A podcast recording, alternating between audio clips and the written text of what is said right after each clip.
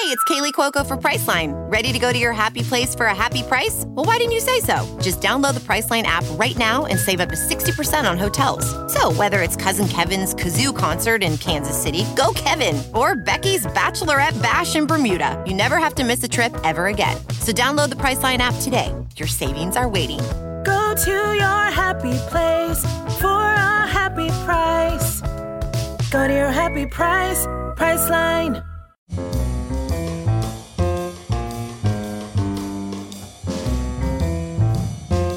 This is Merriam Webster's Word of the Day podcast for Friday, January 18th. Brought to you by Merriam Webster's Collegiate Dictionary, 11th edition. Available from your favorite bookstore or online at www.merriam-webster.com.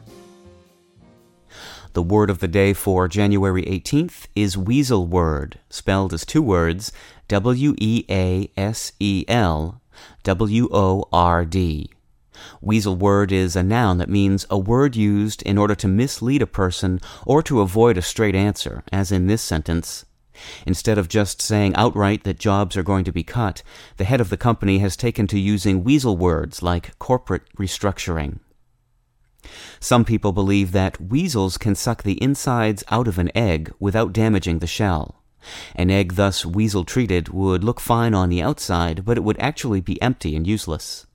We don't know if weasels can really do that, but the belief that they could caused people to start using weasel word to refer to any term intended to give the impression that everything is fine, when the speaker is really trying to avoid answering a question, telling the truth, or taking the blame for something. I'm Peter Sokolowski. This was your word of the day for Friday, January 18th.